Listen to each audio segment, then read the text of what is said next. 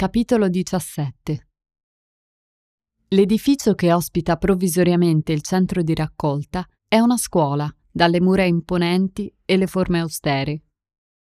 Tra le pareti del lungo corridoio che accoglie Veli e Frida rimbalzano lingue sconosciute e tanfo d'aglio proveniente dalle cucine, un inaspettato antidoto contro i morsi della fame.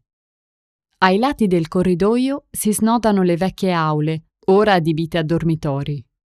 Frida scruta i volti che le si parano davanti, tentando di indovinarne provenienza e intenzioni. Serve aiuto? Un sorriso ampio e rassicurante le accoglie con naturalezza. Sotto al sorriso, un uomo apparentemente poco sopra i 25, corporatura media, capelli neri, e occhi vivaci dal taglio orientale, nascosti sotto un paio di folte sopracciglia. Io sono Giovanni. Piacere. Cercate qualcuno? Sì, ecco, cerchiamo un russo. Si chiama Demet... Dimitri. Giovanni si lascia sfuggire un sorrisetto malizioso. Beh, qui al centro i Dimitri non mancano. Qualche informazione in più? È un uomo alto, ben piazzato, capelli neri. Era ospite da noi a Ravascletto. Va bene. Intanto accomodatevi in quest'aula, ecco. Sedetevi, sarete stanche. L'italiano di Giovanni è ottimo. Non fosse per la cadenza insolita e l'aspetto vagamente esotico, lo si potrebbe scambiare per un abitante di qualche regione del sud Italia. Vado a chiedere. Aspettate qui. Pochi minuti dopo, un familiare Vilia! Mamma! le coglie di sorpresa alle spalle. Velia scatta in piedi sulle gambe ancora tremanti per la stanchezza, barcollando pericolosamente per recuperare l'equilibrio e sfoderare il suo miglior sorriso. Seguono abbracci, risate, ancora abbracci. Dimitri è raggiante. Aveva chiesto a un amico di far giungere ai Pustetto la sua comunicazione ma non poteva immaginare che avrebbero davvero affrontato un viaggio simile, dopo due mesi dalla sua partenza, solo per salutarlo. In guerra si impara a fidarsi della speranza solo quando è l'ultimo appiglio rimasto per aggrapparsi alla vita. Velia e Frida sono proprio là, davanti a lui, la stanchezza e la gioia incastonate negli occhi. I primi minuti trascorrono tra ricordi e racconti, in quella loro tipica lingua ibrida che rende comprensibile l'incomprensibile. Dimitri, accenna alla fine Velia con timidezza, dopo aver serrato i denti fino all'impossibile per evitare figuracce. Hai fan. Ho fame. Frida arrossisce, mentre persevera nel mascherare con compostezza la sua, di fame, abilità acquisita in anni di duro allenamento. Dimitri capisce al volo. Con un gesto gentile chiama due babusche dal lato opposto della stanza, che si avvicinano silenziose, elargendo sorrisi cordiali alle nuove arrivate. Segue una rapida conversazione in russo, poi le donne escono in fretta dalla stanza.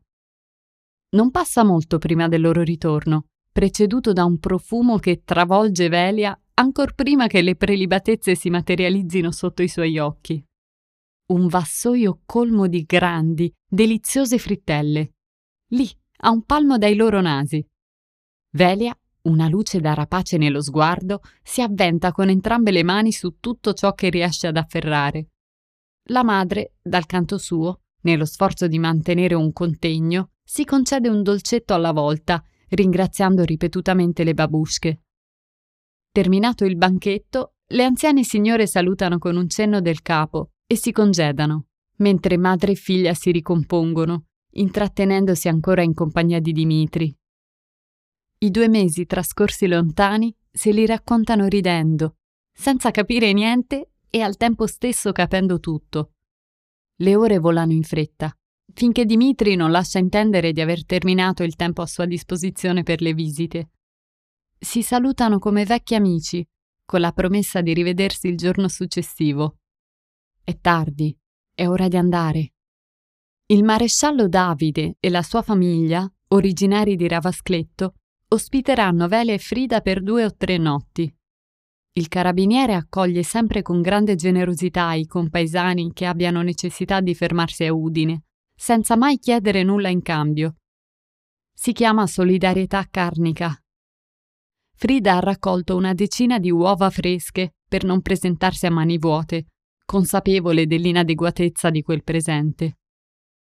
Aspettate, vi accompagno io. Una voce familiare le raggiunge alle spalle, proprio sulla soglia dell'entrata principale.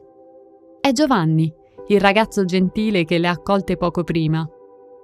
L'idea di trovarsi a fianco una brava persona in una grande città per lo più ignota spinge Frida ad accettare l'invito senza troppi convenevoli e in poco tempo i tre si ritrovano a passeggiare e a raccontarsi le loro storie con un'inspiegabile naturalezza. Giovanni è originario di Samarcanda, è un medico, nonostante la sua giovane età, e parla un ottimo italiano, studiato in Uzbekistan ben prima di arrivare in Italia. L'amore viscerale che nutre per la propria città trabocca nelle descrizioni delle cupole colorate dei mausolei e dei tramonti sulle madrase del Registan. Velia fatica a immaginare le linee morbide di quelle architetture esotiche, ma ne assaggia la bellezza attraverso le parole commosse di Giovanni. Proprio come Dimitri, il ragazzo sembra portare la croce invisibile della lontananza dalla sua terra. Tutti loro sono uomini a metà, dice piedi sul suolo italiano, testa e cuore ad aspettarli a casa. Le due donne si congedano sul portone dell'abitazione del maresciallo, che le accoglie assieme alla moglie con i suoi modi gentili. La notte trascorre su materassi di fortuna adagiati sul pavimento del salotto. Giaciglio non comodissimo, ma più che sufficiente, considerata la stanchezza. Il giorno successivo si svolge sulla scia del precedente. Una nuova visita a Dimitri, un'altra lunga camminata in compagnia di Giovanni. Il suo italiano lo rende prezioso, in un luogo in cui in pochi possiedono i mezzi per poter comunicare esigenze e necessità a chi si dovrebbe occupare di loro. La maggior parte degli ospiti del centro di raccolta è composta da donne, per lo più anziane, impossibilitate a partire con la carovana dei cosacchi. Poi ci sono gli ex prigionieri, come Dimitri, in attesa di rimpatrio, e decine di altre situazioni limite. Per alcuni è un limbo, per altri una palude. Misurando la strada con il suo passo ampio e cadenzato, Giovanni cerca nel suo italiano accademico le parole giuste per raccontare il suo stato d'animo e l'incertezza a cui tutti si sentono appesi. Mamma, i sandali, non ce la faccio più. Un lamento soffocato interrompe la conversazione tra lui e Frida. Velia trattiene i lacrimoni, guardando dall'alto in basso i piedi dolenti. Prima di partire per Udine, si era interrogata a lungo su come risolvere il problema delle scarpe i suoi unici scarpez, perfetti per il clima sempre fresco di Ravascletto, le avrebbero cotto i piedi nella calda pianura di fine giugno. Ebbra dell'entusiasmo pre-partenza, dunque, aveva escogitato una soluzione fantasiosa.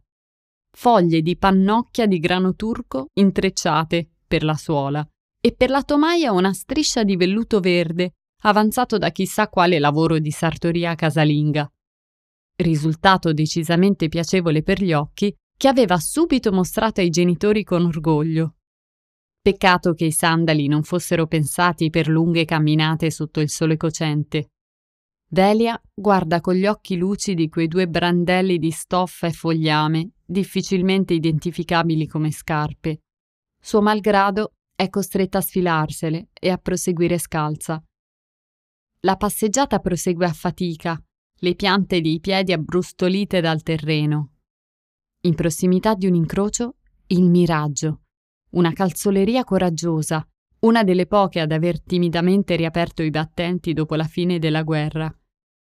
Velia non può fare a meno di fermarsi e appiccicare il naso alla vetrina, ma non si azzarda a chiedere. La risposta la conosce già ed è sempre la solita. Perché non entri? A parlare per primo è Giovanni, con grande stupore di Frida. No, non possiamo permettercelo, Giovanni. Terrà duro ancora per oggi. Domani ripartiamo. Velia assiste alla conversazione senza capire dove il ragazzo voglia andare a parare. Possono andare bene quelli? La ragazza non può camminare scalza. Ci penso io. Cinque minuti dopo, i tre escono dalla calzoleria. Velia indossa dei comodi sandali di tela con la suola di sughero. Non ne ha mai avuti di simili. Sandali veri, nuovi di zecca, che Giovanni ha comprato per lei. Non sa cosa lo abbia spinto a compiere un gesto simile, non pensa di meritarlo. Lei e sua madre hanno affrontato un viaggio scomodo per rivedere un amico, un gesto probabilmente apprezzabile, ma la gentilezza che tutti riservano loro le lascia ogni momento più incredule. La guerra è andata, si è portata via persone, case e speranze ma la gentilezza, quella no. La gentilezza è più dura da estirpare delle malerbe.